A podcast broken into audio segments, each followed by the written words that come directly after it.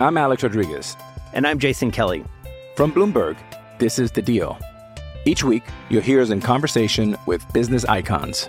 This show will explore deal making across sports, media, and entertainment.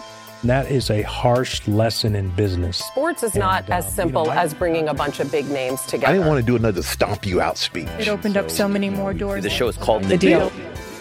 Listen to The Deal. Listen to The Deal on Spotify.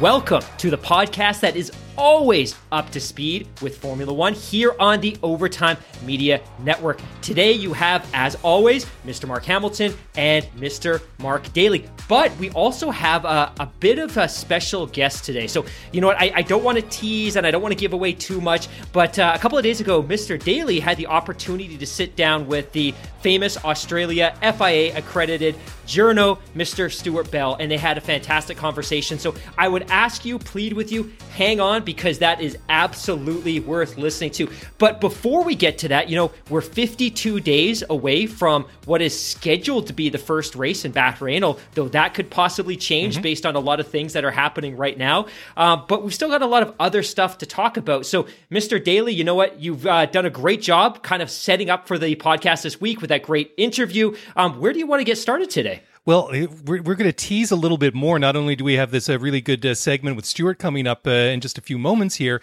but uh, not only is it 50, did you say 50 days until the first Grand Prix now? 52 days. 52 days, but we are only just a little bit more than a week away from the first car launch. February 15th, mark it down now. The car launch, the official reveal for the McLaren.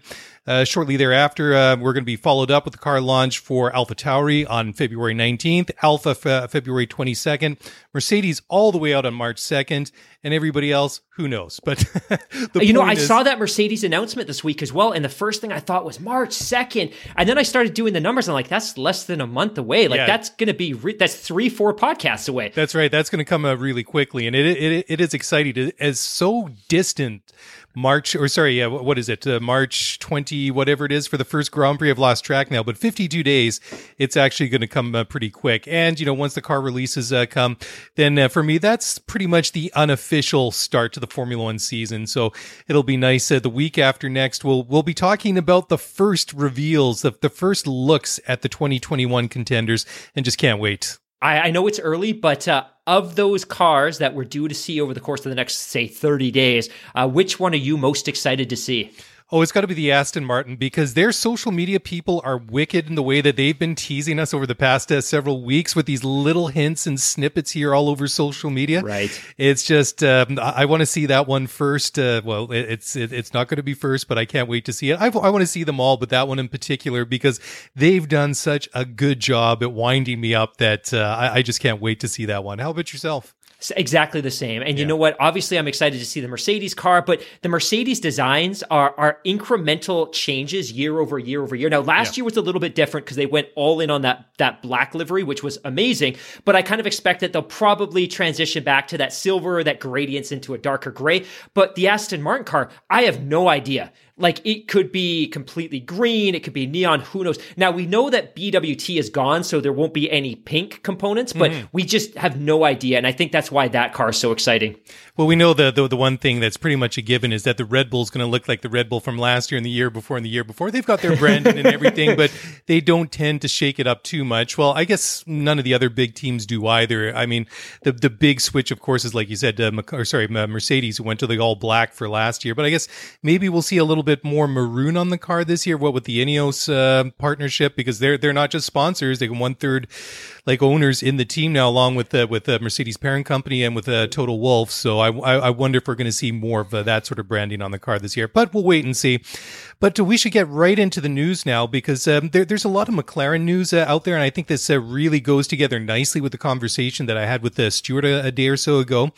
And I think it's really uh, interesting. Um, and I hate to come across now as this uh, this Zak Brown fanboy, but uh, I, I must admit that uh, I, I'm still really impressed with the job that he's uh, done with uh, McLaren. He's been quite uh, vocal as well with the salary and the cost cap uh, that uh, that that's been out there. Well, the, the the cost cap that's going to be implemented uh, imminently, but he's still out there talking about having a driver's salary cap. And I think just in the in the the day and the age that we are, that it just makes sense the way that they're trying to bring everything under control in the in this cost structure.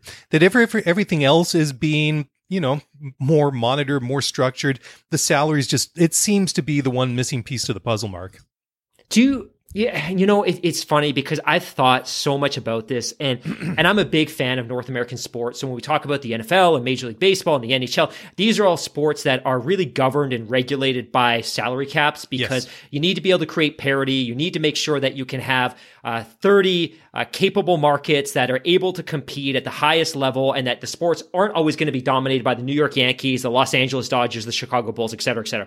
I, I, I like the concept and I'm a big fan of the cost cap in Formula One as it applies to the cars themselves. So the development of the car, the cost of the mechanics, all of those kind of pieces. I, I'm really, I'm really undecided about a cost cap for the drivers and and bear with me here because I think in principle it absolutely makes sense but we're also talking about a sport that only has 10 teams and 20 driver slots. I'm not sure that if I'm McLaren, because my assumption here is that if I'm Zak Brown, um, presumably I'll have a better opportunity to, uh, court one of the top drivers, a Lewis Hamilton or a Sebastian Vettel or Max Verstappen. I, I still think that in the sport of Formula One, the top drivers are probably always going to lean into the teams that are fielding the most competitive cars. And my sense is that if you did create a salary cap for drivers, all you're going to potentially do is compress the value that these drivers can extract from the sport. And my fear then is do they potentially look at other avenues to ply their trade? And I, I, know this is really speculative. I know this is really out there, but I don't necessarily see what the benefit would be to the sport. Like creating a budget cap in terms of the development of the car creates parity. I don't know that creating a driver cap is going to create any additional parity, but it would absolutely devalue the contributions of the drivers. And if I'm Lewis Hamilton and a team believes I'm worth 50 million, I absolutely think he deserves that 50 million dollars. So I, am still of the mind that the two should be separate. And I still don't believe that the sport is big enough in terms of the number of teams and the number of driver slots that if I'm a Zak Brown, and I do agree, I think Zak Brown has done an exceptional job with McLaren. And I think it's unusual to see an American come over and succeed at the highest levels in yes. Formula One. But I think if I'm a smaller team, you know what? I'm going to be pro driver cap because maybe I can hold on to a driver that might otherwise be um, taken away by a Mercedes. You know what? I've developed this young driver. He's on the verge. We're on the verge. They can come in and offer him 20 million. I can only offer him 2 million.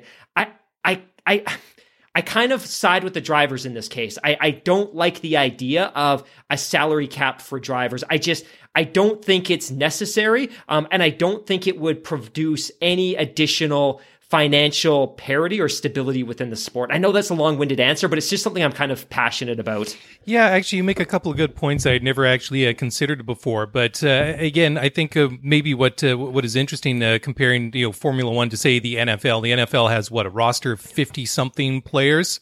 I'm and sure the exactly. players are their only cost, right? Like yeah. if you look at the NFL, if you look at the NBA, that's that's really your only outlay as an organization. Like, and again, there's some marketing costs and there's some insurance and hotel, et cetera. But your principal cost is your players. It's your it's it's yeah. your your player salaries. In in Formula One, your principal cost is always going to be the development of the, car. the car. Yes, of course. Yeah, that makes uh, total sense. But it, it, would be interesting, though, if this is something that they decide to go with. Would it be, for example, they have $10 million or euros or pounds or whatever per year to use? And does that mean you could, say, spend 9 million on one driver's salary and 1 million on another's driver's salary?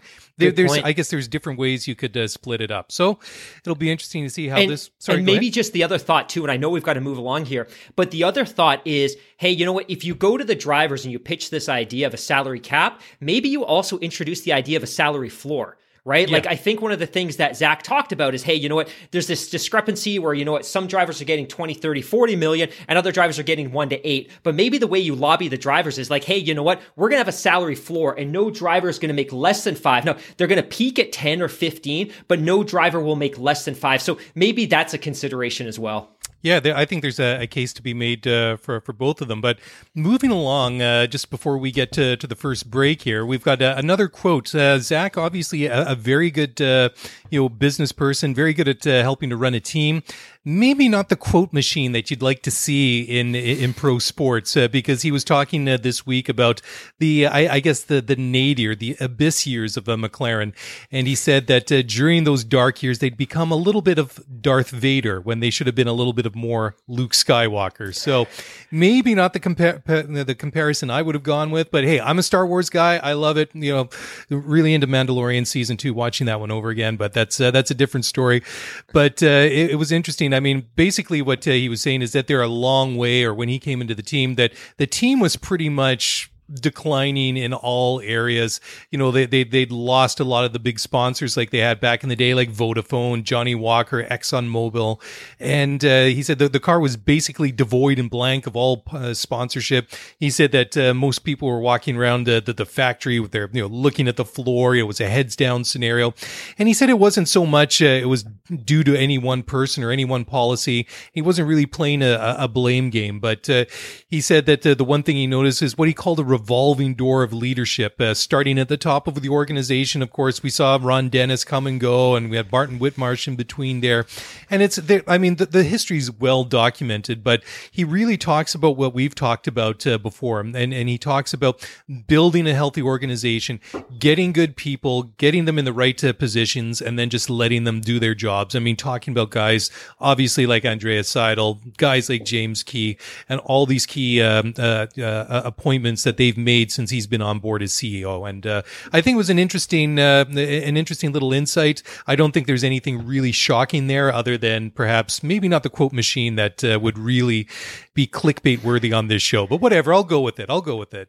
And, and honestly, the only thing I'm going to add to this is. Uh, I, I think one of the things I've heard, and I've talked to a lot of people in the F1 circus about where McLaren was five, seven, eight, ten years ago and where it is now and what Zak's contri- or contributed. I, everything I've heard is that Zak is a big culture guy. You know what? He took an organization and you summed it up perfectly. Like, you know what? Five, six, seven, eight years ago, you know, you had the mechanics and you had the designers and you had the engineers walking down, head on the floor. It was a depressed, even when, even when they weren't where they became with, with that kind of Honda power unit, like there, there was a depressed attitude to the workforce. Mm-hmm. And a big part of that was Ron Dennis. So I think one of the best things that possibly happened was kind of that divorce and the departure of Ron Dennis, which allowed Zak to come in and completely inject a new culture and new life and energy yeah. into that factory. And you know what? I think the other probably positive thing that happened was also the divorce of uh, Fernando Alonso because I mm-hmm. think he was creating a lot of distraction and a lot of friction. But I think Zak is a big culture guy, and I think where that team is now on the factory floor versus where it was five or ten years ago, night and day. And I give him all the credit for that. And I'm very, very happy to see this team moving forward with their relationship with uh, with Mercedes. And this is one of those teams that I can't wait to see on the grid next year. Yeah, absolutely. And uh, just one final thing here before we go to the break, uh, Mark, is uh, I, I, think uh, when, you nailed it on the head there. I mean, as as as a, I think the thing that needed to be done at the time was actually divorce themselves uh, from Ron Dennis. I think it got to the point where the contributions that Ron made to Formula One and made to McLaren were obviously massive, but it, yeah. it got to the point where that to it needed somebody else to take the team and the organization forward. And there, there was a, a kind of a, a, couple start and goes or start and stop instances, but they certainly seem to have the right people in place now. Anyways, we're going to take a, a, short break here on deck. We have F1 journalist Stuart Bell. We're going to talk a lot about, uh, well, McLaren, we're going to talk about the Australian Grand Prix. He's based in Melbourne. Danny Ricciardo and all things related to Formula One in Australia. So I hope you guys will stick around for that. So don't go away. We'll be back in just a moment. Passion, drive, and patience. The formula for winning championships is also what keeps your ride or die alive. eBay Motors has everything you need to maintain your vehicle and level it up to peak performance superchargers, roof racks, exhaust kits, LED headlights, and more. Whether you're into speed, power, or style, eBay Motors has you covered.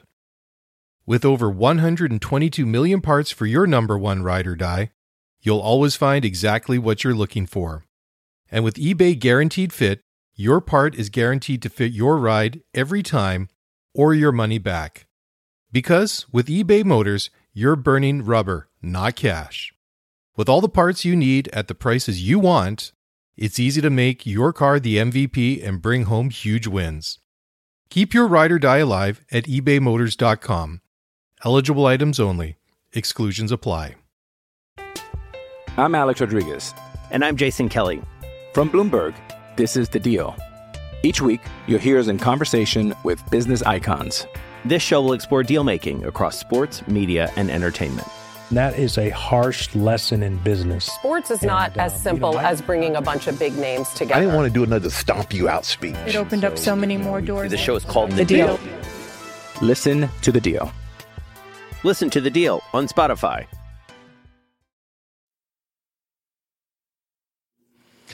Welcome back to the show. And as promised, I'm joined now by Stuart Bell. Stuart is an FIA accredited Formula One journalist based in Melbourne, Australia. He's also a producer at The Inside Line. He's written for such outlets uh, such as uh, news.com.au, Seven Sport, and Motorsport Magazine. You can find him online at theinsideline.com and on Twitter at Stuart Bell F1. Stuart, welcome to the show. How are you? Thanks very much. I'm great.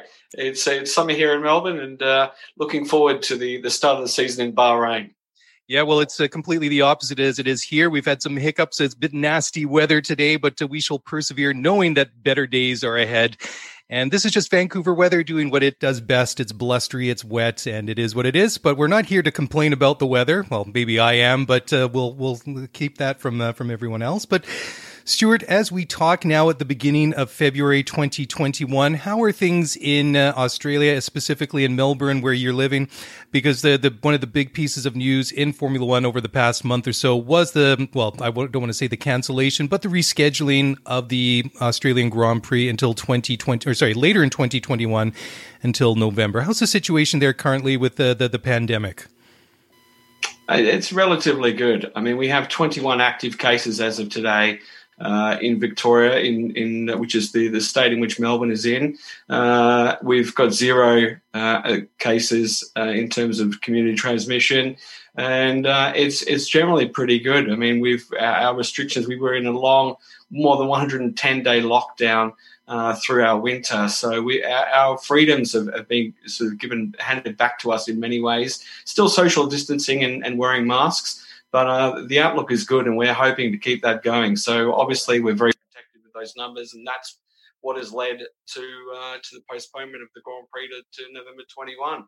Uh, the writing was really on the wall for, for Formula One uh, when the the preceding tournaments, the Boxing Day Cricket Test and uh, the Australian Open tennis, both uh, those sports in terms of the athletes and the, the, the all the people surrounding them were forced into 14 day uh, hotel quarantine, uh, which uh, Formula One just couldn't do. Given it's 2,000 people just for Formula One, so that made it very difficult, and that made the decision really uh, an inevitable one. And so that's what's forced that, um, and hopefully, looking forward to, to, to November, it can it can happen normally. Well, there are some initial good uh, signs uh, coming out from different uh, parts of the world uh, regarding some of these vaccination programs, and hopefully, this is uh, what you might say, m- maybe not the beginning of the end, but maybe the end of the beginning. That uh, that there are some brighter days ahead, but um, obviously it takes a long time to get uh, the, the the track set up, the grandstands, all the facilities. But in part of the reason in rescheduling till later in the year, do you believe that um, it, should things continue as they are, and that's a, a big if, and of course the situation can change, unfortunately, quite uh, rapidly with with COVID.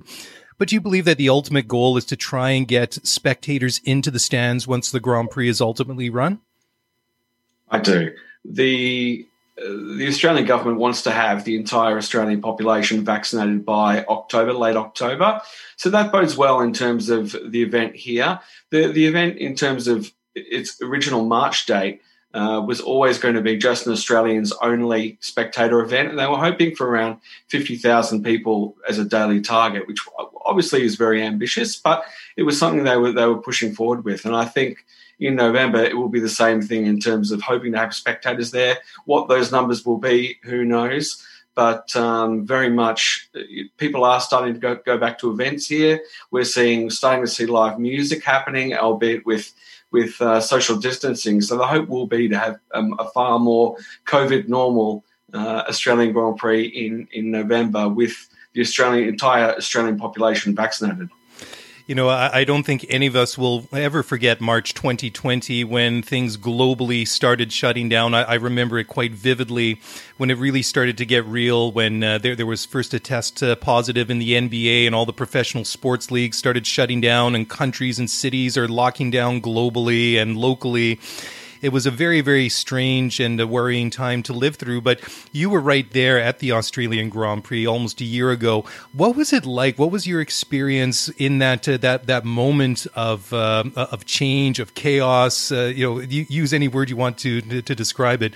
It must have been a very, very unusual experience. It was. It was very strange. It was very different to, to previous years because the Australian Grand Prix works like clockwork. Formula One uh, works to a very sort of minute by minute schedule, and everyone knows what they have to do, and that's what it's been in for, for many many years. And uh, it was almost like an hour by hour development. Uh, as uh, you know, we were at um, Melbourne Park uh, watching Lance Stroll having a hit with Lleyton Hewitt pre-event and even then the the, the COVID nineteen had been upscaled, uh, upgraded to pandemic, uh, and so everyone was wondering what does that mean for us? How is this going to affect the event? Earlier, you know, in the week, the Australian Grand Prix Corporation was sure that it wasn't going to affect us. That maybe a, a week or so in advance, that, that you know, it, it, wouldn't have been able to go ahead if it was two weeks later than it was. But um, you know uh, events unfolded to to force a decision. But on the Thursday in the paddock, everyone was was really uh, just unsure of themselves. It was like everyone seen a ghost. Formula One people are very focused people. They everyone has their own job, know what they have to do, and they get on with doing it. There's no, there is a little bit of chat in the paddock, obviously, but everyone is very generally very busy and, and has a job to do. And to see people unsure of themselves and what they were doing, it was a very strange place to be because as I said to you, everyone's normally very motivated and, and sure of what they're doing. So, so, so, so get underway, and, and it was mentioned in the in the press conference. The drivers were were a little bit worried, and then once we saw that uh, team members had started to be tested and there were potential positive results, it started to go downhill. And once McLaren's uh, test result came back positive, a, a team member mechanic at uh, and McLaren came back positive uh, at, at, 10 p.m. on the, on the Thursday night. That really forced everything to uh, the House of Cards to tumble. You know, it's quite interesting over the quite weeks and months the- uh, since the, uh, the, the cancellation of the race uh, that uh, that year. There's been different things that have come out, uh, just sort of percolated uh, up through the news.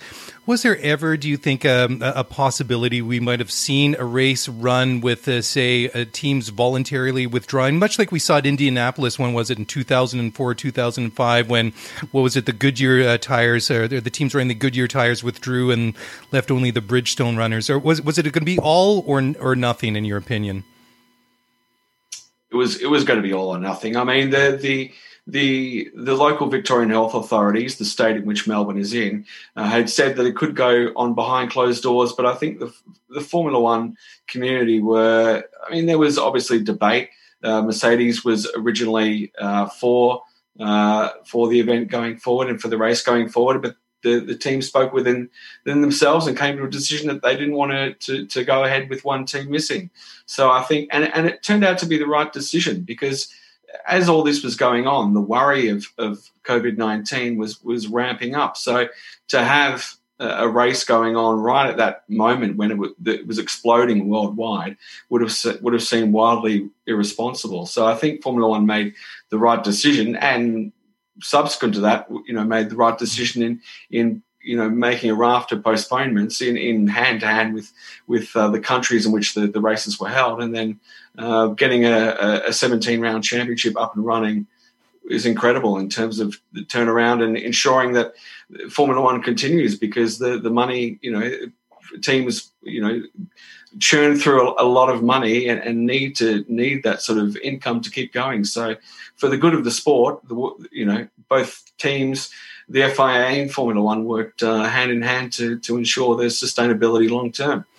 You know, Stuart, I'll, I'll be completely honest with you here. I, I missed, uh, must admit, rather selfishly, I was very disappointed that the start of the season was delayed and what with the the rescheduling of the Australian Grand Prix, and now we wait till the end of March which is still some 50 odd days uh, for, from now. It'll come quickly, of course, but it sets up a very interesting scenario. We're, we're very much used to the fact that Melbourne is run at the beginning of the season and it's very much, okay, one down, 22 to go. This is my, my first points of the season in the bag. And it's just a, a, the, the beginning of a very, very long haul of what is, a, you know, obviously a very long season, which runs basically half the year, if not more. But now moving to the end of the year, puts it in a very interesting position that this could be one of these races that will be could potentially help uh, decide the championship come at a very crucial point of the year which i think will be unique and i think will add a different spectacle to the uh, to the race Absolutely. I mean, I think the, the stat is that Lewis Hamilton has won the title at uh, the third last race in three out of the last four years. So the, the potential is there if that stat continues for uh, for a very exciting Australian Grand Prix to happen. You know, the, the Australian Grand Prix, in, in terms of Melbourne sporting uh, horizon is the jewel in the crown. But we do have a lot of other sporting events, and March is very busy in terms of our calendar. We have the, the comedy festival, which is a big thing. We have the start of our football league as well. So it doesn't get lost, but I think it certainly. Uh, you know, I think the, the November date will bring some impetus to it, uh, some momentum, local momentum. And if the title is on the line, then that will just uh, really connect with locals here because Melburnians are huge sports nuts. And if there's a title on the line, there's you know, there, there's something really to, to get behind. And, you know, in terms of November sporting events, we've got the Melbourne Cup, which is a, which is a big horse race here. But uh, other than that, I mean, it really will will feel a, a really nice void there in November. How, how, will it also work in in terms of the, the, the, the, weather? You're basically flipping from one half of the year to the other half of the year. What what what'll be like for um, you know for those of us that are not particularly familiar with the with, with the climate and the weather in uh, Melbourne in no, November? How could that uh, potentially factor into the race itself? Is there the, the, the temperatures? Obviously, that's your summer. So is the temperatures going to be vastly different from the traditional spot in March, or more or less the same? No, I don't think so. I, I think it'll be quite quite similar in terms of sunny days. Uh, pot- potential hot day in there, but you know, maybe some rain. But I, I think it, November is pretty stable uh, and similar to March in that it's it's a changing season. It's moving from from uh, so for spring into into summer, and uh, so whereas March is is autumn. Uh, you know, move, moving from summer into autumn. So I think similar sort of changeable conditions, potential for nice warm days and and uh, beautiful sunlight. So I think it, it, really does make sense. It's like a interchanging of of event and a great date change for us in terms of keeping it so it's not too hot or not not uh, not too cold or not too much rain. Well, considering what it's outside, uh, you know, my house uh, today, I, I, must admit that that sounds uh, absolutely lovely. So let's uh, switch gears here, uh, Stuart. Uh, of course, we're, in this sort of weird in between time between seasons, but there are so many great stories coming out of 2020 and so many interesting threads to pull on going into 2021. I mean, you, you could sit here literally for hours and, and pull on each of them. But what are some of the interesting stories that you're going to be really focusing on going into the new year? Look, I mean, I think it's 2021 is an interim year before the 2022 new regulations come in. So, but I think there's plenty of exciting story threads, as you said, with uh, the return of Fernando Alonso after two years, uh, which is going to be exciting, especially with the change to Alpine for, from Renault. Uh, looking at Ferrari, the Charles Leclerc and Carlos Sainz, they're very young lineup, very hungry to move Ferrari back up the grid after their worst season since 1980. So there'll be a lot of a lot of uh, you know hunger for them to move up the grid and, and, pressure, especially from from Italy to to succeed. Obviously, at Red Bull, you've got uh, Sergio Perez joining Max Verstappen. I think it's a fantastic time for Sergio to be joining Max after after ten years in Formula One, and he's he's a different driver to that which joined McLaren in 2013. He's he, you know that was his first top team experience, and I think you know, the intervening years, you know, coming off that win in Sakhir last year, and all the experience that he's going to bring to Red Bull. Obviously, that's a, a difficult car to drive. We've seen Al- Alex Albon and also Pierre Gasly struggling in that Red Bull car.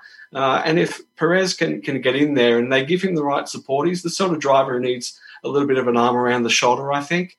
But if he can get in, get the support network right, and and just you know deliver, then it could be an inspiring season for him. Obviously, Daniel Ricciardo at McLaren joining Lando Norris moving from Renault. I think it's a really exciting time for, for Dan uh, with all the ingredients there for him at, at uh, Mercedes powered Renault, uh, sorry, Mercedes powered uh, McLaren. Uh, you know, it, it, it, could be, you know, more podiums on the horizon for him as well. Yeah, I think uh, Ricciardo is an especially interesting uh, driver to, to, to, look at, uh, considering he went from, well, I guess at the time was, well, obviously a top uh, three team with the Red Bull, but certainly in 2018 was just that little bit further behind uh, Ferrari. Uh, when it came to regularly challenging um, Mercedes, but you have that sort of interesting interlude at at Renault the past couple of years. Obviously, last year was marked by a couple of podiums later in the season, the Nurburgring and Imola but that had to have been for Daniel a very tantalizing um, vacancy after Carlos Sainz was announced to being uh, replacing Sebastian Vettel at uh, Ferrari. And I've been very impressed with the work that Zak Brown has done at McLaren over the past uh, several years, bringing in very, very good people to fill key roles at the team. And, uh, you know, I obviously I don't think it's any accident or, um, you know, uh, anything of the sort that they've slowly progressed up and, and, and gradually improved over the past couple of years. And I think they have a very good driver pairing now in Lando Norris and Daniel Ricciardo. And the question is, is, is how much further up can they go? Because I still feel that, uh, it'll, it'll, Ferrari will be an interesting team to watch, but I still think there's going to be a bit of a vacuum created by their drop off compared to, to where they were a year, year and a half ago. And I think that uh, for a team, certainly like a McLaren and, and, a driver like Daniel Ricciardo, I think must be really eyeing the, the, the new season somewhat eagerly. Absolutely. I think Dan, Dan was you know, when he left Red Bull, he left Red Bull because he was he was frustrated because they promised him title bids that, that never came. And in the intervening years, he moved to Renault. Obviously, the sport was blindsided when he moved to Renault uh, because, it, for all intents and purposes, he seemed like he was going to stay at Red Bull. They were they were a top team, and to switch to Renault, uh, which was on a, an upward trajectory at that point, having gone from ninth to sixth to fourth in, in three years, was was an impressive uh, move up the grid. But um, you know, I think he's learnt he learnt a lot at Renault. His first year at Renault was was difficult. Uh, gave him some some uh, sort of resolve to, to push forward with, and to get those two podiums uh, last year in uh, the Nurburgring at Imola were very impressive and allowed him to bookend his uh, his career there. I think um, you know I spoke to him in Brazil uh, in 2019, uh, and he seemed it did seem like he was going to stay there. Like it seemed like he was really impressed with how Cyril was able to, uh, you know, uh, galvanize the team and keep them together. But obviously, the potential at McLaren is they've got, an, you know, an amazing uh, uh, list of ingredients there in terms of the Mercedes power unit. They've got Zak Brown, obviously, uh, leading with Andreas Seidl, who Dan is a huge fan of in terms of the team principal, the architect of their future future success. They've got James Key, who is the preeminent designer. They've got uh, Andrea Stella in terms of uh, you know overseeing all their race strategy, and I just think it, it, it, they've got all their ducks in a row, you, know, if you will. Uh, whereas Renault is still sort of wondering about their top management with Marcin Budkowski and Davide Brivio obviously going to be at the top, and how that works and what, how how the rebrand with Alpine is going to happen, and Fernando Alonso's return, and I think there'll be a little bit of uh, you know, um, yeah, it just it just makes it a lot more unsure in comparison to McLaren, which finished the season third last year and and uh, has the momentum behind it to do even better things this year going into the new era. You know, uh, when, when, I go back and think about that surprise announcement he made a couple of years ago in the summer of 2018 to say that he was leaving Red Bull and going to Renault, I mean, it, it, it obviously caught a lot of us, most of us, uh, by by surprise because, uh, as you mentioned, it sounded like that uh, that deal to stay with Red Bull was all but um, you know finalized uh, after the Hungarian Grand Prix. But I can't help wondering, and I've never heard anything to the contrary, whether you know it was said explicitly or not. Whether that Dan just realized that the writing was on the wall and that uh, that that Max was going to be the focus of that team going forward, and maybe that uh, that uh, th- there was opportunities elsewhere. But I, I, can't I can't help but wondering, even though the the Alonso announcement came after Daniel uh, you know made made it known he's going to McLaren, was whether or not would that have worked? The, the $64,000 question, a partnership of Daniel Ricciardo and Alonso at Renault, because Fernando casts an awfully big shadow, in my opinion. Yes, he does. But I think, look, I think Dan is not afraid of a fight. I think, yes, uh, you know, Max Verstappen is is one of the most exciting talents to to, to join Formula One in, in many years. He's the driver of his generation. But I think Dan is focused, is bursting to to to to fight for a title, and that that really is the the crux of the matter. Uh, if you look at, and I put this to him, I said, you know, look look at look at what uh, Max Verstappen has done since you've left uh, Red Bull. He's had five five wins. Uh, you know, I think to three and two uh, in in two years, and so that's not that's not fighting for the title. I think mm-hmm. the Honda coming on board, he was not he was not sure of how that that that potentially was going to go, and obviously still Red Bull are trying to to chase themselves in locking down that engine freeze for, for next year to be able to manage the, the the, the Honda program themselves. So I think whether he would stay uh, stayed at, at Renault and fought uh, Fernando, he's he's I've spoken to him about that. He has no issue with with Fernando, and I think they would have got along. Obviously, Fernando, we know. Uh, I've spoken to plenty of drivers in the, in the past about him. He wants everything focused on him. Hmm. He wants every part, every every opportunity moves towards him. He is a team leader, but as is Dan, uh, I think it would have been a difficult uh, and and tough battle. But um, but I, I, think when he saw McLaren, he, he, saw potential, and when the chance came, obviously they'd been chasing him through when he was at Renault. So you know, I certainly think that you know they've been talking for a long while, and the chance came, and he jumped at it. Yeah, it'll be certainly very interesting to watch. And if we sit down here at the end of 2021 after the season is done, and, and of course this is maybe a little bit hard to speculate on, but what would you think would constitute uh, like a successful season, uh, first season at uh, McLaren for Daniel Ricciardo? I think uh, if he can get into into the team, if he can galvanize the workforce and and bring everyone together and start moving in the in the right direction, I think results. Obviously, they'll be looking at podiums, and if if he can get a podium with McLaren in his first year and see how that how that that team is moving into the new era, I think really it is about making sure that they're they're prepared for 2022. The new era, era regulations are, are a huge shift and so if he can if he can get on board and get into those plans and see what they're what they're doing and make sure that everyone's moving in the right direction and galvanize the team and get everyone behind him, then you know I, it's got it's got to be a working year. And whether he he finished fifth in the championship last year, if he can do that, or or uh, you know, or, or maybe go fourth, great. But I, I, think really it's it's just about this year is about getting into McLaren, working out what needs to be done, and then preparing for next year. You know, uh, Daniel certainly is one of the great personalities in Formula One at the moment and uh, certainly has a wonderful sense of humor. And uh, although I, have never met an Australian that's uh, invited me to partake in a shoey, I don't know if that means I've been meeting the right Australians or the wrong ones. You know, I think it's probably the right ones. Certainly, his uh, his own uh, you know sense of humor, his enjoyment uh, certainly adds uh, something to the sport. And it was great to see him get back onto the podium a couple of times last year. I, I, was starting to get a little bit worried because I, I admit I, am a fan of him. I enjoy his the, the way that he races. I enjoy the way that he presents himself in the media and the way that he he comes comes across uh, generally. So I'm looking forward to, to seeing what he can do uh, this year. So uh, before we wrap it up, Stuart, I would be remiss if I didn't put you on the spot here because uh, we I've mentioned Daniel Ricciardo, but uh, Australia has produced some phenomenal Formula One drivers over the year.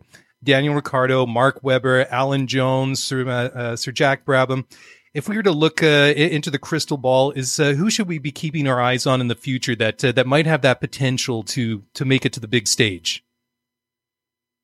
Well, I think the, the, the real, the only option, uh, certainly at this stage in terms of immediate talent, is Oscar Piastri, 19 year old from Melbourne.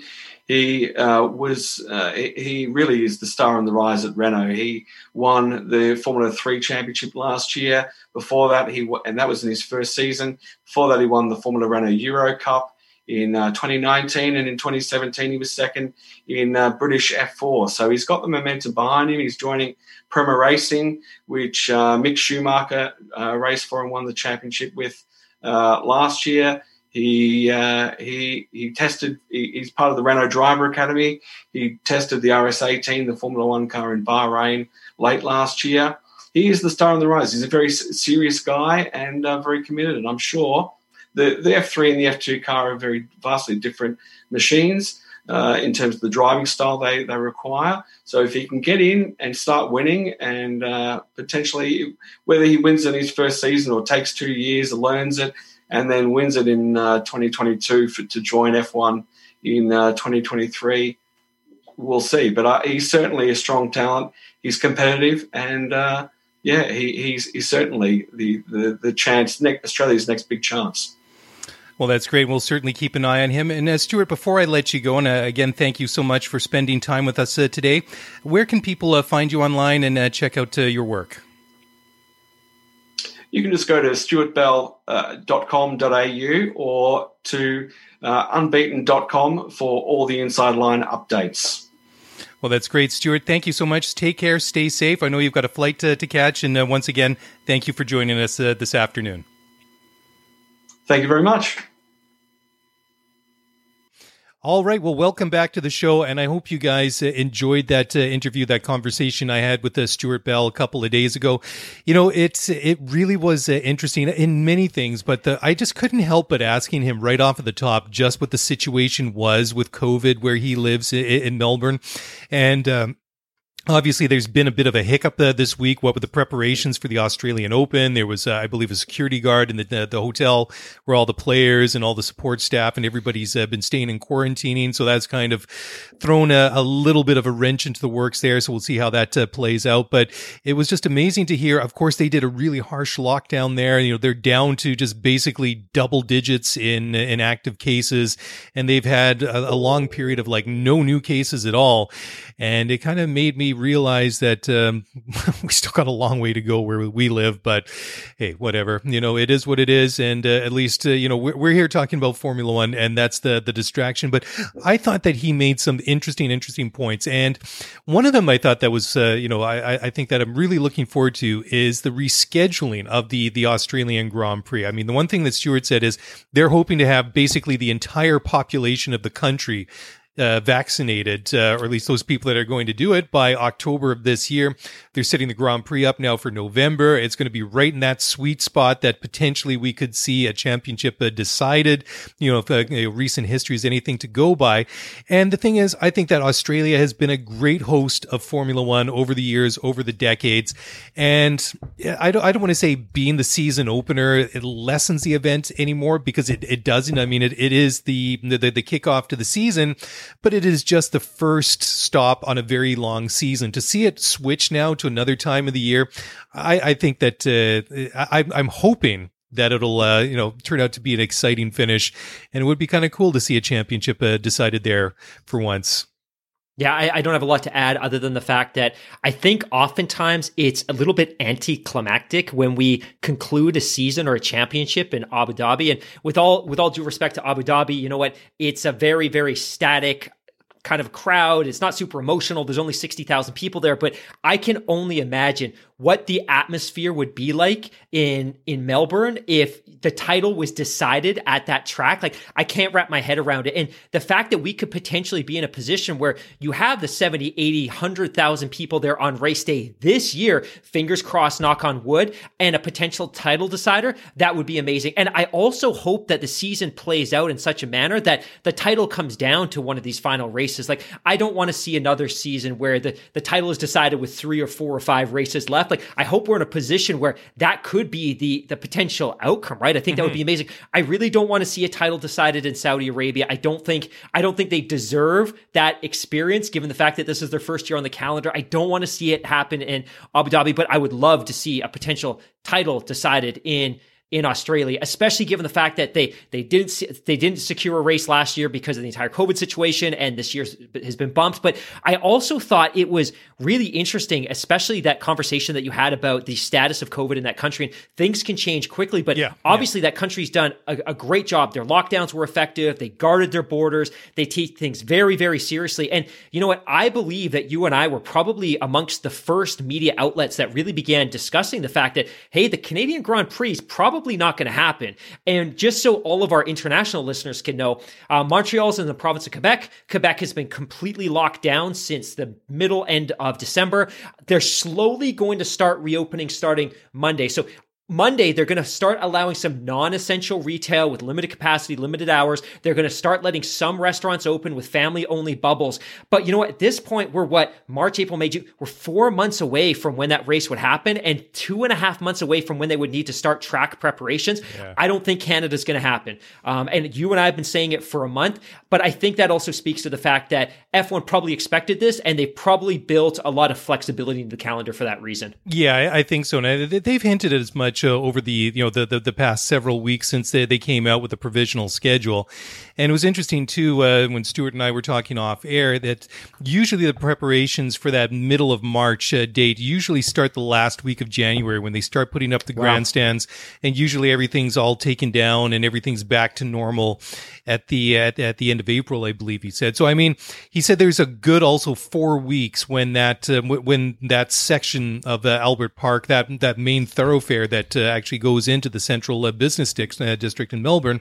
is actually shut. It's, completely closed off for about four weeks. So it is a major, major uh, thing that they do there, and it, it's it's a big event. It's obviously well loved uh, by by the locals there. I mean, Melbourne has a has a reputation for a big event, big sporting event uh, city. So it, it's great to see that that, that it's going to stay there. But you know, obviously we we had to talk a lot about Daniel Ricciardo I mean, Stuart uh, has spoken with him uh, quite a bit, and it, it, was really good. I mean, last week uh, we we saw the, our first looks of uh, Sebastian Vettel getting fitted up uh, for a seat at uh, Aston Martin. This week we saw our first looks of Danny Ricciardo getting fitted for a seat at McLaren, and uh, so again, it's one of these uh, other indicators that uh, we're we're getting very very close to the start of the season. But just kind of leading off to where we were just talking before our chat with with Stuart is that going back to our favorite CEO in Formula One, Zak Brown, he said he's expecting seriousness uh, and not a goofy odd couple when it comes to uh, Danny Ricciardo and uh, and Lando Norris. So I don't know. I think they're both pros, but I, I, certainly hope that they don't like try and lock them down too much. I still hope that they have a little bit of fun, but obviously from from a team point of view, they're not going to want them to get too silly or or goofy, as uh, Zak says. Can you believe? And and I thought the conversation with uh, with uh, Stuart about Daniel Ricciardo was really good. And, and, obviously, uh, for those of you that don't know, and I think all of our listeners do know, Daniel Ricciardo is an Australian driver. He's one of the most charismatic, entertaining guys on the entire grid. Super, super likable. But I, I was looking at this earlier today because I'm like, man, when did he start his, his F1 career? This is going to be his 12th season in F1. And it's remarkable because I always think about him as kind of one of these younger drivers, but yeah. he's now in his, his early 30s. He's a veteran driver. He's kind of probably on the back nine of his career, but I, am incredibly excited to see. And, and you know it's remarkable too, because I often I often have trouble compartmentalizing when certain things happen. And when I was looking at his career, you know, it was really 2014, that first year of the V6 turbo hybrids that he kind of broke through and he had those three race victories. But again, I'm excited for him. Obviously, the first year with Renault was a disappointment. I, I don't know if he necessarily had big expectations. I think the fact that he was able to capitalize on some podiums last year um, was fantastic and it builds some momentum going into this year. I think the, the one consideration I have, and I, I don't want to get too far off base, is Renault and, and McLaren both benefited greatly last year by the absence of Ferrari on the podium week after week after week after mm-hmm. week. And I, I just, I, I, wouldn't be surprised if McLaren finished lower in the constructors than they did this year. I think this year was an epic finish. And I think a fourth or a fifth place finish in a competitive calendar probably isn't necessarily a sign that they've done anything wrong. It just last year was a little bit unbalanced. Yeah, I totally agree. I, I think the wild card in that scenario is is the Scarlet cars. It really depends what happens with the Ferrari this year. I mean, there, has been some talk about the different areas that they're going to try and develop in the engine, which maybe might not uh, point to exactly where they were uh, doing naughty things in 2018 and 2019, but may kind of, uh, you know, point in a direction where they're trying to find power in legitimate ways, you know, allegedly. So that I think that is the, the, the big unknown. I mean, if they can pick it up and, and, and find some more performance, if they can kind of get back closer to where they were in the past several years rather than the, say the, the, the first two thirds of this 2020 season Ferrari, then yeah, I, I, I could certainly see that, that middle of the pack, the best of the rest battle kind of being shaken up with your Aston Martins, your Ferraris, your AlphaTauris. You can even uh, throw them in there and McLaren as well. So it, it, you know, that, that middle of the pack battle, I think could be a fascinating one to watch this year. Yeah, and I, I, think well, middle of the pack. I, I even think that the top because it's probably it's probably evident that Mercedes is going to have a very very strong year. Um, it's probably going to be a very strong year for Red Bull, but I think potentially Aston Martin could be more competitive than we think. And I don't know that they're necessarily going to be competing with the middle of the pack. And maybe they're a little bit more competitive with the, with the Red Bulls of the world. And, and I hate to speak in such vagaries, but I just think mm-hmm. that's a, a reality. Um, and I know you hate when I do this, but I, I just wanted to bring this up real quick and take us off tangent. But I saw something on Reddit today, which I thought was uh, fantastic. And the Reddit users are really great with data, but they brought up a chart and I'm only going to read a couple of them to you, but just, just in the the kind of the, the conversation of of McLaren and Ferrari and all these other kind of teams. Um, F1 wins by car color. You can probably guess which car color do you think has won the most races in Formula One in the sports history? I would say red. You're right. You're absolutely right. Red cars have won 271 or wow. 27% of all of the races. Now, wow. this one shocked me and I would be very surprised. Actually, you know what? I wouldn't be too surprised if you got this one. The second color. What car, what, which is the second most dominant car color in terms of race wins? I, I would go silver.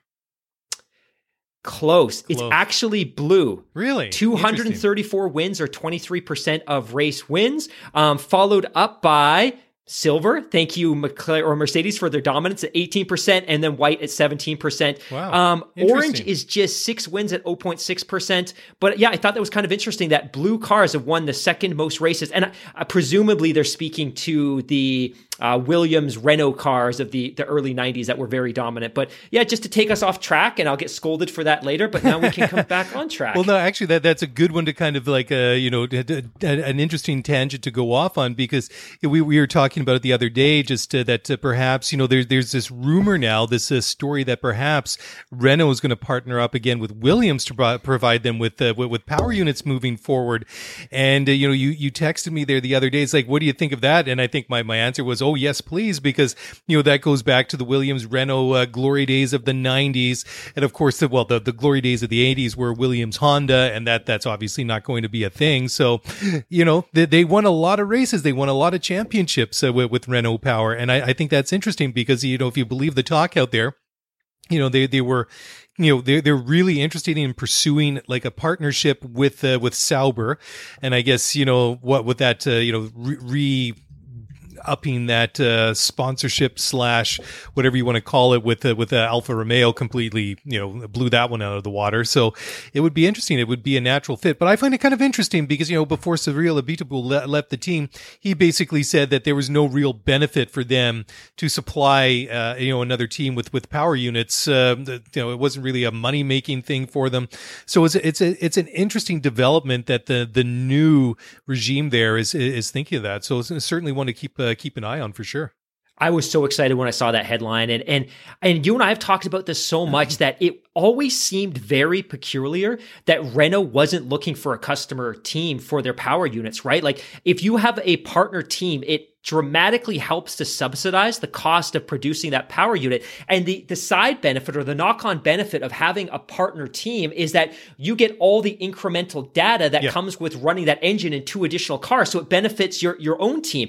And it never made sense. And the reason that it really excites me is that if Renault is looking potentially for a customer team, it speaks to the fact that they're probably more invested in the long term association with the sport than we think. Like my fear always was that, hey, if they're not looking for a customer team tie up, maybe they're not in this for the long term. So I think the fact that they're looking for a customer team is is uh is exciting because it speaks to the fact that organizationally they're really invested in Formula One. They wouldn't be looking for a customer team because it kind of partnering with a team and integrating the power unit and integrating the resources and that all the data interfaces like it costs tens of millions of dollars just to build that relationship before you even start handing over a power unit. Yeah. um, so this is exciting. And to your earlier point too and it was so funny because i texted you and you texted back with a photo of a 118th scale williams renault and i'm a super nerd so i went up to my shelf and i texted back with a photo of one of my models. But you're right you like you look at the early 90s like they won the the the constructors championship in 92 and 93 and 94 and 96 and 97 they were second in 95 they had an absolutely monster monster run. And for the sake of romance aside, I would love to see that relationship rekindled. But at the same time, I'd be worried that if Williams can't be competitive with the best power unit in the sport, in that Mercedes unit, I don't know what it's going to look like if they have to start over with a Renault power unit. But it's good that Renault is looking um, at a partner team for all the reasons I just described. Yeah, you know, just uh, I, I'm having like a major uh, sentimental flashbacks here of those early '90s Williams car. I mean, you have like Nigel Mansell's what was the FW15B in 1992. That was basically a car. Well, I, it couldn't drive itself, but it had some groundbreaking technology on there, especially like that active suspension. Oh, and yeah. that that is just uh, absolutely phenomenal. What- I mean, just a beautiful car to look at. I believe the car that I uh, uh, snapped a picture of, I believe that was the FW18, which would have been Damon Hill's uh, championship uh, winning car. And then, uh, yeah, well, I mean, they were just racking up the titles in the 90s. I mean, it uh, it seems like a long, long time ago. And then uh, after that, uh, you know, I, the, I also remember them vividly in the early 2000s.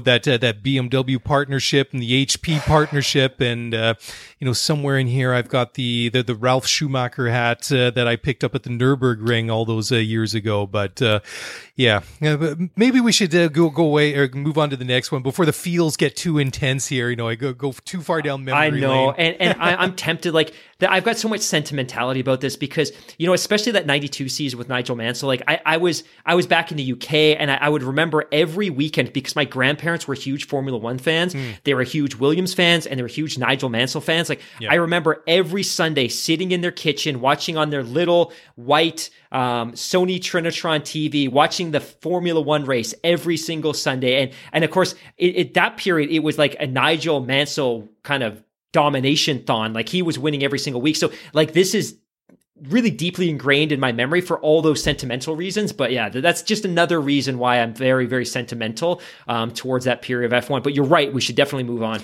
You know, just to, to stay on the Nigel Mansell thing here, I remember as a young kid watching, was it uh, when he was driving for Lotus? Now, I'm talking, I was like really, really little. And I think it was Dallas, and I don't remember the year, but it was early to mid uh, 80s. I remember him running out of gas, like running out of petrol, getting out of the car, pushing the car to get across the, uh, the, the finish line, and then collapsing afterwards because he was exhausted because of the heat, because of Yep. the you know the exertion of uh, driving a Grand Prix car, uh, you know, over the last two hours or something.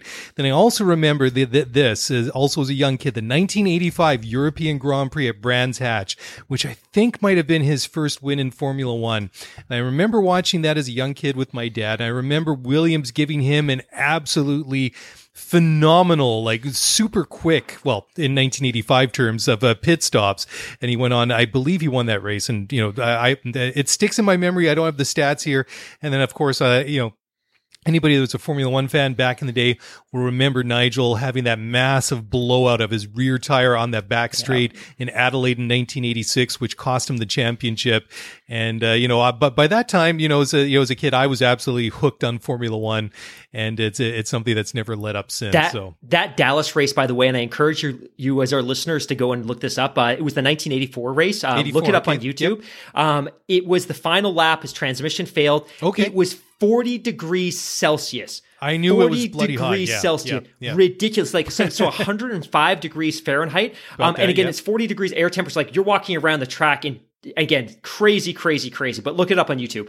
You know, yeah, I mean, back in the day too. I mean, is that when they had those really thick fireproof overalls? I mean, it's Oh. not like the like the super sleek ones that the guys uh, wear today. I mean, completely uh, different. But anyways, with, uh, enough for memory lane. Let's uh, let's get back on That needs track. to be a segment, by the way. We need to have a memory lane segment. MotoGP corner, memory lane. You know, we we, we could just uh, we could probably have a four hour show each and every week. But uh, oh man. Yeah, just uh, talking about the schedule. So it sounds like now that the chances of going back to Portimao for this year is not going to happen. Sadly, uh, you know this is very disappointing. But um, you know it wasn't really officially on the chat or like on the schedule to begin with. I mean, we've been hoping it would be, but sounds like it's going to be off. Sounds like we're going to have like another Bahrain too by the sounds of it. Uh, but I guess it'll make uh, make sense uh, that way. I mean, China, Vietnam, uh, we, we knew they were off the schedule already.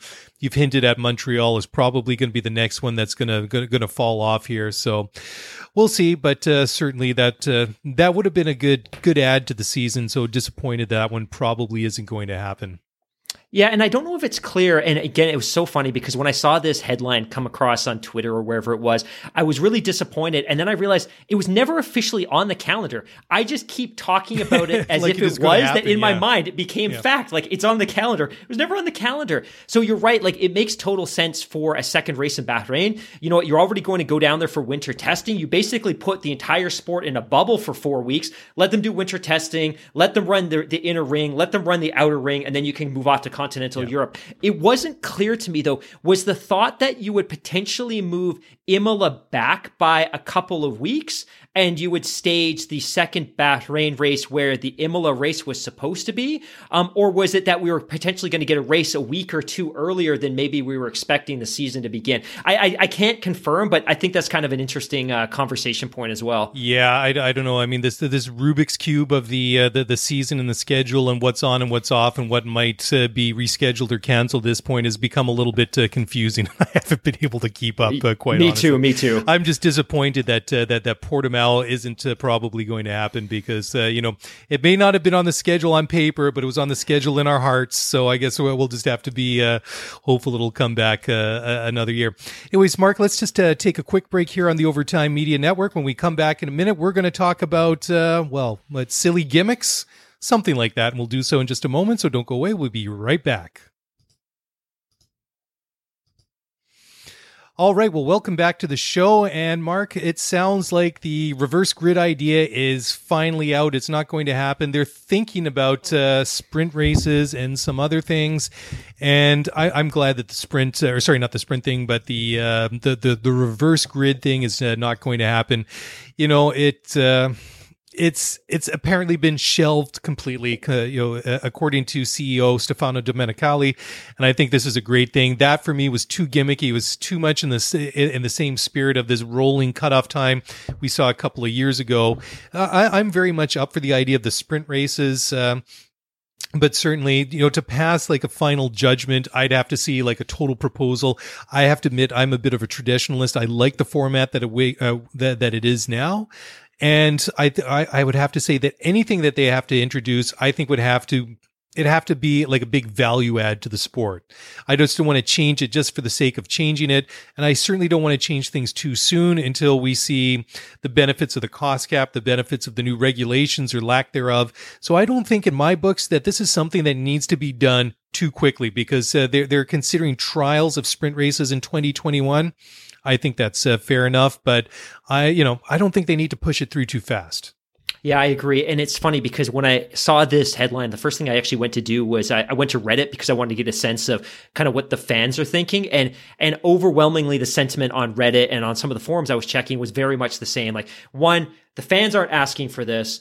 The drivers aren't asking for this. The teams aren't asking for this. Mm-hmm. You don't don't throw these kind of gimmicky innovations on us when nobody's asking for it. And, Yep. and you know, I'm I'm super relieved that we're going to walk away from that reverse grid because that to me was infuriating. Like you're you're doing so much to create parity within the sport. Like the transformation that we're going to see over the next couple of years in terms of the cost cap and the unified uh, architecture um, in terms of design and engineering. Like this is the most transformative the sport's ever been in in terms of creating, um, I, I would say, foundational parity within the sport. And if you can't achieve that with a cost cap and you can't achieve that with new formula regulations, you're never going to be able to do that with a reverse grid. So I'm so thrilled that garbage gimmicky reverse grid is out of the window. I, I, think to your point too, like I just don't know what value a sprint race would necessarily add. Um, maybe like I'm open to the idea of, you know what, throw out some points for qualifying, you know, mm-hmm. make qualifying a little bit more, like create some more value in, in qualifying. But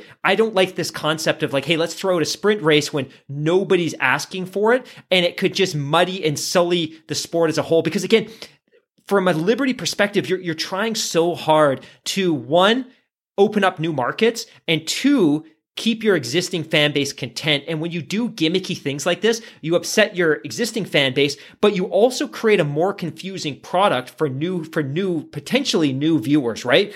Um, so yeah, I, I've completely aligned with you on this one.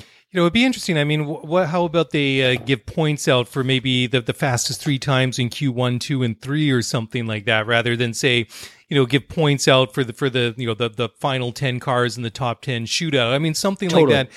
You know, like um, I, I would hate to rush something in, like like you say, before we see the benefit of all these things that they they work so hard to introduce. Yes. And then and you know for for that exact purpose of leveling the playing field, getting that parity across the board, it just uh, it, it, seems a little bit uh, too much cart in front of the or horse in front of the cart or cart in front of the horse, whatever that old saying. Well, I guess the horse goes in front of the cart. Anyways, you know what I, what I'm getting at here. I think they have to give a chance to the you know, all the measures that they put in place, and they they work so hard in the middle of a global pandemic you know lockdown to get this uh, stuff done in in in in record time. I think they have to give that a chance first. Yeah, absolutely. I just I don't want to see them distract from all the good work they've done. And the good work is, you know what, getting all of the teams on board with the new regulations and getting all the teams on board with a a new formula for a cost cap and getting all the teams on board with a new Concord agreement. Like Liberty's done so many great things to put this sport in a really great sustainable position for the next 5 or 10 years. Don't don't destroy that by creating a distraction with a garbage reverse grid race or a mm-hmm. sprint race or some of these other gimmicky things. To your point, and you make a great point, like you've done all these great foundational things. Let some of these things play out before you start modifying with the formula over the course of a race weekend. Like I think they've done some great things. And you know what? Again, from my perspective, I don't actually love the idea of a cost cap, but I know it's the right thing for the sport. It's the right thing to, for it to be sustainable because me being a ro- romantic, like I want to see the, the best teams spend all the money in the world and put the best possible car on the track. But I also know that that's terrible for the long term viability of the sport. So I think they're doing the right things. They were remarkably able to get all of the teams and all of the engine manufacturers onto the same page. Let this play out over the course of the next couple of years. Don't go tinking with the formula right now because you're just going to upset everybody. Yeah, absolutely. I, I don't really have anything to, to add to that. So we'll wait to wait, we'll wait and see what happens. Uh, like I say, I hope they just don't uh, rush it through. But one thing they absolutely need to do, and this is something that uh, both uh, Chase Carey and Stefano Domenicali have been talking about, is raising the profile of Formula One in the United States in 2021. And this is something that absolutely has to happen. It is basically an untapped market in terms of the sport, and um, you know the, the, United States is a huge market uh, for for sports, huge market uh, for autom- automobiles. This just makes makes uh, so much sense. They keep talking about the uh, adding another race alongside the, the U.S. Grand Prix at Austin. Obviously, they're they're pretty far along in the discussions to hold one in Miami, and they're talking about uh, either having two permanent uh, races in the United States or perhaps uh, one permanent one and then maybe a rotation of uh, other venues. Apparently, there's other cities, other venues throughout the country that they've been talking to. They're nowhere as far along in, in terms of discussion that they that they are with the you know, potential Miami race. So I think this is I think this is well and long overdue. I absolutely agree. One of the things that uh, I think a lot of our listeners may not know about me is I actually enjoy the business side of Formula One and sports more than I actually do what happens on the court or than what happens on the track. And I get really invested in these kind of discussions. And I think it's really important for our listeners to understand that Liberty never would have invested in Formula One if it didn't believe there was some really significant financial upside. The reality is that if you look at the sport and where it's extracting revenues today, principally that's coming from Western Europe with hosting fees and TV contracts from Sky Sports, etc. Uh, it's happening in the Middle East with some really, really weighty hosting fees. But as far as the current calendar is concerned, there isn't a lot of additional value to extract. And ultimately, remember, Liberty's a publicly traded company. They need to show value to their shareholders. And they would never have spent billions of dollars on this product if they didn't have a plan. And their plan is the United States, exactly like you said as far as they're concerned, the United States is a completely untapped market in terms of revenue possibilities. So little of what they generate from an OI perspective comes from the United States. It's it's ridiculous. But the challenge is it's really difficult to get Americans invested in a sport which is perceived as being principally European or yeah. foreign. And I don't I don't mean that in a disrespectful or potentially kind of racist manner, but for them this is something that happens overseas. And the only way that you can increase the presence and the popularity of the sport in the United States is by having additional races. And you got to remember as well, the United States is geographically a gigantic country. A race in Austin, Texas has absolutely no impact on what happens in South Florida or what happens in the Northeast or really even what happens in California. Yep. So as far as Liberty is concerned, and I've talked to a lot of people around the sport, Liberty's goal is three full time races in the United States. They need to have three races because that's the only way that they believe they can tap into the TV money that's potentially there, right? Like if they're looking at ESPN and saying, hey, you know what? We want to shore up a long term big dollar TV contract with you. ESPN's going to say, look, you're giving us one domestic race and you're giving us mediocre or poor ratings. And even if they're increasing 100% year over year, they're so low that's insignificant. The only way you can build that audience is by expansion, and that's going to be three races. So I think Miami's probably going to happen. They're going to push that through despite all of the local opposition, which is a little bit terrible. But I think potentially you're going to eventually see a race in the Northeast as well. I think California is going to be a challenge, and I know a lot of people point at Long Beach and like, hey, that would be a great place as far as bureaucracy and red tape concerned, it's not going to happen there. But I think Liberty's goal is we need to increase the value of the sport. We need to increase our OI, and they see the U.S. as the pathway to doing that.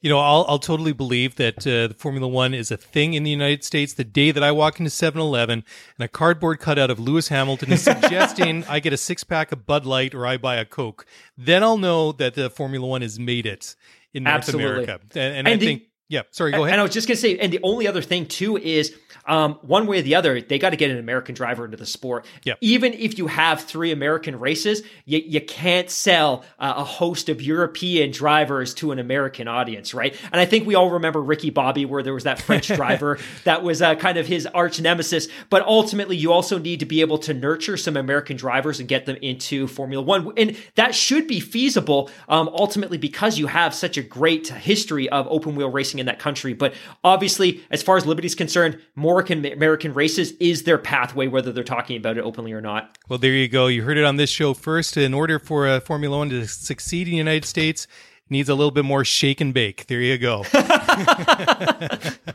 I had to make it. You you dropped the Ricky Bobby uh, reference. I, I couldn't let that one slide. Anyways, uh, just as we start to wrap up the show, there was a couple of interesting uh, stories and kind of rumors out there, and this is one we talked about um, a, a, little bit. Apparently, that uh, Ferrari is already interested in giving uh, Carlos Sainz an extension, and I, I think this is one that uh, that we've talked about a little bit over the past month or so. you know that you know he's on a one year deal, and uh, Sainz, or sorry, he has a two year deal but he hasn't, uh, you know, he's only had one test session. I mean, he's not even, you know, hasn't even raced yet. He got Mick Schumacher waiting in the wings at uh, at Haas. I think um, it seems a little bit soon to be uh, talking about uh, that. I mean, it's obviously a very very young uh, lineup that they have there. I mean, bringing Mick Schumacher w- would uh, drive that average age down even more. But it, it seems, you know, seems seems very premature that Mattia Binotto would be suggesting that uh, you know so, so, early before we've even got a, a, race or two or six or ten under our belt, and we can say, okay, well now we've got an idea of how you know Carlos lines up against uh, Charles Leclerc, and is this you know is this going to work?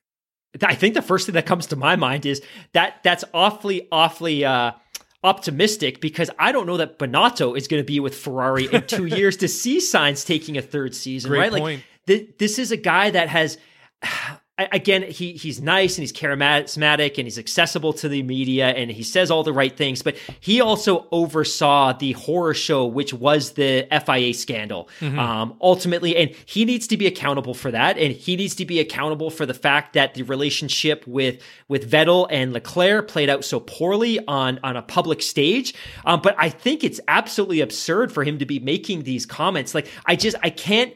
I can't reconcile myself with what he has seen that he would put those comments out there so early. You know, if Sainz was in a one year deal, and he was looking good and he was doing great in the simulator and his relationship with Leclerc was strong. You know, okay, that makes sense. You know, you start teasing that second season. You know, if it's a great year and we see these things and, and you know what, I can see a second year, but he's got a two year deal. Like to be suggesting that you're going to re up a third year is, is absurd. He's never, to your point, he's, he's never driven a race. He's never been in practice. He's never qualified. We have no idea what his capabilities are. And to be totally honest, it's, you could argue that the car he's going to be driving in next year is fundamentally inferior to the car that he was in last year. So there's no guarantee that he's even going to score more points in this upcoming season than he did the last season. So, and, and again, you and I've talked about this a lot as well. My sense is that Ferrari ultimately is obviously hungry to get Mick Schumacher into that car. And he's absolutely not going to replace Charles Leclerc because he's the, the organizational golden boy at this point. But yeah, I was really shocked by those comments. Yeah. Well, it, it is interesting too, because if you see some of the comments that uh, Gunther Steiner, team principal Haas, has been saying that uh, he's not really expecting or does uh, he'll be happy if uh, Mick doesn't break through the walls this year, something, something to that expect or to that, to, to, to that effect. But, you know, I find that a little bit interesting that I think that's fine for Gunther to say that, but the, the overachievers that is the family Schumacher, especially when it comes to motor racing, I, I think that Mick will be doing everything that he can. It might take him a little while to find his feet in Formula One. Obviously, I mean, a Formula One car is very different than, than what he's used to. I mean, th- th- th- there is going to be a learning there curve there, obviously. But I mean, we look at how quickly Charles Leclerc took to Formula One. I mean, he was a rock star in that first year at uh, at Sauber, and I mean, just uh, the the difference between him and his then teammate uh, Marcus Ericsson. I mean, he was so much quicker in the same garbage car that was a C37 or whatever it was. I mean, it was not a great car, but he was that much better than his teammates. So who knows? I mean, will, will Mick Schumacher have the same lightning start to Formula One? Will it be a slow start? Will it be somewhere in the middle? I know, don't, I don't know, of course. I mean, this story is still to be written, but uh, I think that, uh, like you say, I think these are very peculiar comments that uh, Binotto is making at, at, at this point, considering the only Ferrari that, uh, that, um, Sainz has driven so far is like a 2018 car. I mean, obviously nobody's driven the new cars yet. They haven't had a, a race. So that seems premature at, uh, you know, to make such a, sta- a statement. And finally, we're, we're going to stay on this uh, Ferrari tangent. We already hint at it uh, with, with, uh, with the, the, the quotes there from, uh, not Gene Haas, but, uh, from Gunther Steiner. But Romain Grosjean is apparently very, well, obviously everybody remembers, Roma, who was obviously a Haas driver, but apparently he's very keen to take up Toto Wolff on an offer for a test at Mercedes.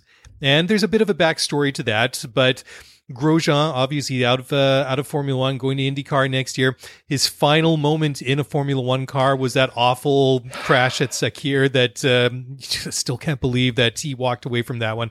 And look, let's be honest. I I have not been the biggest fan about Romain Grosjean as a racing driver, but I was scared to death at, at, what I saw. And I was absolutely like everybody else. I was ecstatic to see him get out of the car with relatively minor injuries. But, you know, it's just kind of sad that that potentially could be his last moment in Formula One. And uh, Haas is apparently not able to give him a test uh, because they don't have any power units in the old cars or anything like that. So Toto Wolff, and I think this is great. He said that if uh, there's nobody else out there in the teams that uh, that Romain has uh, raced for, Mercedes would step up and give him the opportunity to do a private test for them. So to, to, to basically finish his Formula One career on a high note. And if that uh, goes ahead, I think that, that that's a great move on the, uh, the behalf of Toto Wolff and Mercedes.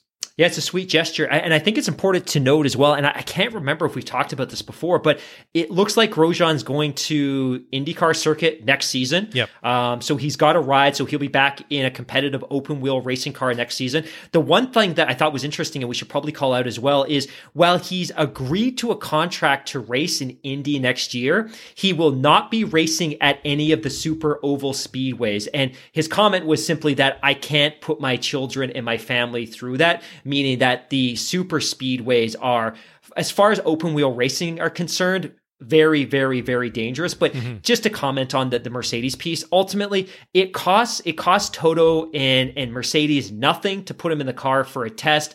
It creates huge goodwill amongst yep, the fans and the spectators. Yep. Like it's just it's a great story. I, I think it's the right thing to do. It it kind of kind of speaks to that narrative about Ferrari or Mercedes' dominance, right? That you have a team that is so incredibly dominant that a, a sweet gesture is to give somebody a, a, a, 60 minute session in your car. You know what? But I think it's a great story. Um, I'm excited to see Grosjean in his limited races next year in, in Indy as well. Yeah, absolutely. And Mark, that's it. That's all I've got. Uh, I, I am completely talked out. I mean, well, I'm not. I mean, we could probably easily go on for another hour or so, but I think we'll spare everyone uh, the, uh, the the ordeal of that. And well, you know, we, we are now one day closer to the the start of the Formula One season. We're obviously excited, and uh, we're, we're gonna have to start working some of these other things that we've been teasing about, like memory lane, uh, the MotoGP corner. These have to become a thing sooner rather than later. Yeah, I agree. Um, I have a rant about uh, Electronic Arts, the video game company, but oh, I'm going right. to save that yeah. for next week because I, I know this has been a long podcast and I kind of want to tease for next week. But uh, if you enjoy my rants, and uh, you probably don't, but I have one about Electronic Arts for next week, so I'm going to save that up and just tease it. I'll, I'll have to tell my buddies that work for EA not to uh, you know, listen to the show next week, but it's all good. I, I, I think all of us in Vancouver know somebody or many people that work at Electronic Arts. They have a pretty significant presence in our home city. Yeah, absolutely. It's just a fact of life around here. Totally. All right. Well, guys, thank you so much uh, for downloading uh, and listening to the show, watching on YouTube. Of course, if you want to get in touch, easiest way is on Twitter at ScuderiaF1Pod or via email at ScuderiaF1Pod at gmail.com. That's a wrap. Have a great weekend. Stay safe, stay in touch, and we'll talk to you guys again this time next week. Bye for now.